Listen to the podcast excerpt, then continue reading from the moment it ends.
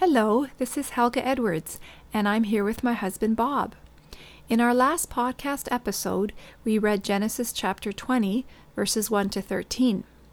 In those verses, Abraham misled a king named Abimelech, saying that Sarah was merely his sister, intentionally giving the false impression that she was not his wife. Abimelech believed Abraham and took Sarah to be one of his many concubines. Through God's intervention, Abraham's deception was exposed. Abimelech restored Sarah to her husband and set about trying to make amends for his unintentional error. Today, we will be reading the conclusion of this story as it is told in Genesis 20, verses 14 to 18 of the Common English Bible. Beginning at verse 14. Abimelech took flocks, cattle, male servants, and female servants, and gave them to Abraham. And Abimelech returned his wife Sarah. Abimelech said, My land is here available to you. Live wherever you wish. To Sarah he said, I've given your brother one thousand pieces of silver. It means that neither you nor anyone with you has done anything wrong. Everything has been set right. Abraham prayed to God, and God restored Abimelech, his wife, and his women servants to health, and they were able to have children. Because of the incident with Abraham's wife Sarah, the Lord had kept all of the women in Abimelech's household from having children. Here ends our reading of Genesis chapter 20. When Abraham misled Abimelech, and Abimelech added Sarah to his harem, God warned Abimelech in a dream that Sarah was actually Abraham's wife. Abimelech then restored Sarah to Abraham, and as a result of this, the women of Abimelech's household were once again able to bear children. In view of this chain of events, some have asked, why were the women of Abimelech's household punished with barrenness when Abraham was deceptive and Abimelech took someone else's wife as his concubine? Upon careful examination of our oldest available manuscripts, it appears that these women were not being punished at all. In the Hebrew and Greek language of Genesis 20, verse 17, we read that it was Abimelech's wife and concubines who were temporarily unable to conceive.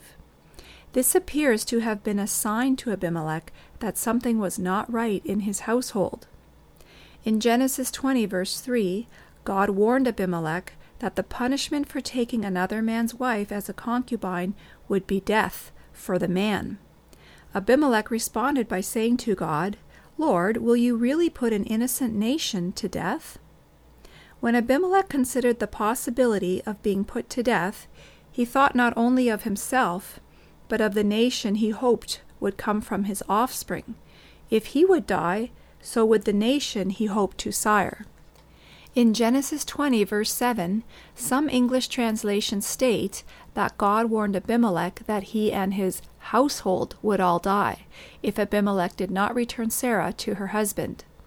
This language does not seem to convey the meaning of the verse accurately.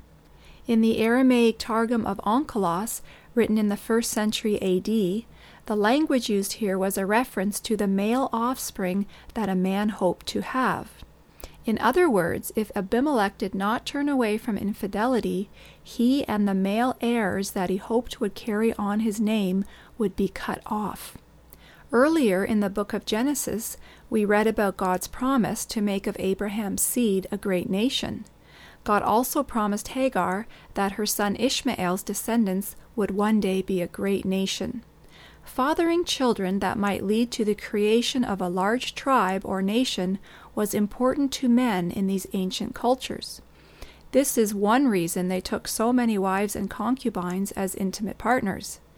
When the wife and concubines of Abimelech were temporarily not conceiving children, this was not a punishment against the women, it was a warning to Abimelech. If Abimelech did not return Sarah to Abraham, God told him that he would die he and the male heirs that he hoped would carry on his name would be cut off. Genesis 20, verse 8 tells us that when the other men of Abimelech's household heard this, they were very afraid. The Hebrew word for men used in this verse is the plural of ish, and it is gender specific. God was warning the men of this culture not to seek to have descendants through the sin of infidelity. God shared a similar warning to the men of Israel in Malachi chapter 2, verses 13 to 16, which read, You should do this as well. Cover the altar of the Lord with tears, weeping and groaning, because there is still no divine favor for your offering or favorable regard for anything from your hand. But you say, Why? Because the Lord testifies about you, and the wife of your youth against whom you cheated. She is your partner, the wife of the covenant. Didn't he make her the one, and the remnant of his spirit? What is the one? The one seeking godly offspring. You should guard your own spirit. Don't cheat on the wife of your youth, because he hates divorce, says the Lord God of Israel and he also hates the one covering his garment with violence, says the Lord of heavenly forces. Guard your own life and don't cheat. Verse 16 of this chapter says that God hates divorce. Ironically, this verse is sometimes used to tell women that they are obligated to remain married to an abusive, unfaithful, or even violent man. That is not what this passage is about. In fact, it is specifically the men of Israel who are addressed by Malachi, and told not to abandon the wife of their youth in an attempt to have offspring by other women. These men should seek only godly offspring through the sanctity of their marriage relationship. God says that He hates the infidelity of Israel's men, and also when they behave violently. If they are to guard their own lives from God's judgment, they must turn away from these sins. Jesus similarly confronted a religious tradition taught by some of the rabbis of his day. The rabbinical school of Hillel taught that Jewish men could divorce their wives for any reason whatsoever. In the Gospel of Mark, chapter 10, verses 1 through 10, Jesus challenged this belief.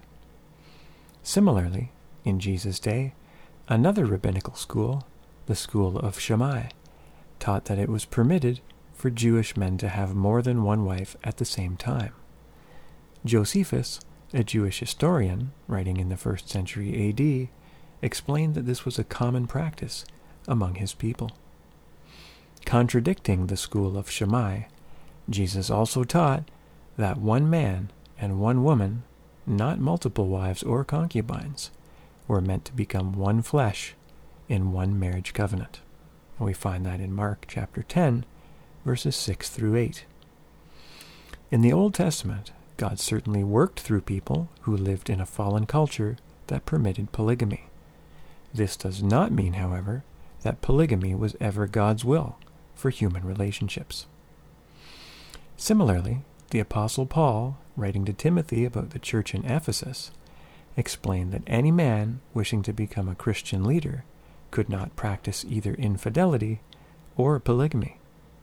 He must be the husband of one wife. We find that language in 1 Timothy chapter 3 verses 2 and 12. These words were directed exclusively to men because only men, according to oral tradition, were permitted to have more than one wife, either in succession or at the same time. Women did not require the same warning. Since Paul's prohibition against adultery and polygamy did not address female leaders, some patriarchal theologians have concluded that women may not be leaders in the church. This is a false assumption. It is most likely the case that Paul was refuting oral traditions that applied exclusively to men. In contrast to this faulty assumption, the New Testament is filled with examples of women who served as Christian leaders. Junia was an apostle. Phoebe was a deacon. Priscilla taught a man the way of God more accurately. Euodia and Syntyche were co-workers with the apostle Paul, and Philip's four daughters prophesied. Verses prohibiting male infidelity and polygamy were never meant to exclude women from church leadership. Unfortunately, some English translations of 1 Timothy chapter 3 appear to change its meaning. In 1 Timothy 3 2, for example, the New Living Translation says that a church leader must be a man. Similarly, in 1 Timothy 3 8, the New American Standard Bible says that deacons must be men. Neither of these passages, in the New Testament's original language of Koine Greek, specify that either leaders or deacons in the church must be male. To summarize, in Genesis chapter 20, God did not punish women for the sins and errors of men. The message of Malachi chapter 2 does not prohibit women from leaving unfaithful or violent husbands. In 1 Timothy chapter 3, the apostle Paul does not prohibit women from serving as leaders in the church. These Bible passages confront the sins and errors of men, deception, adultery, violence, and polygamy. It is a tragedy that all of these verses have been distorted in a manner that is detrimental to women. Followers of Jesus Christ must learn to understand what the Bible said to its originally intended audience.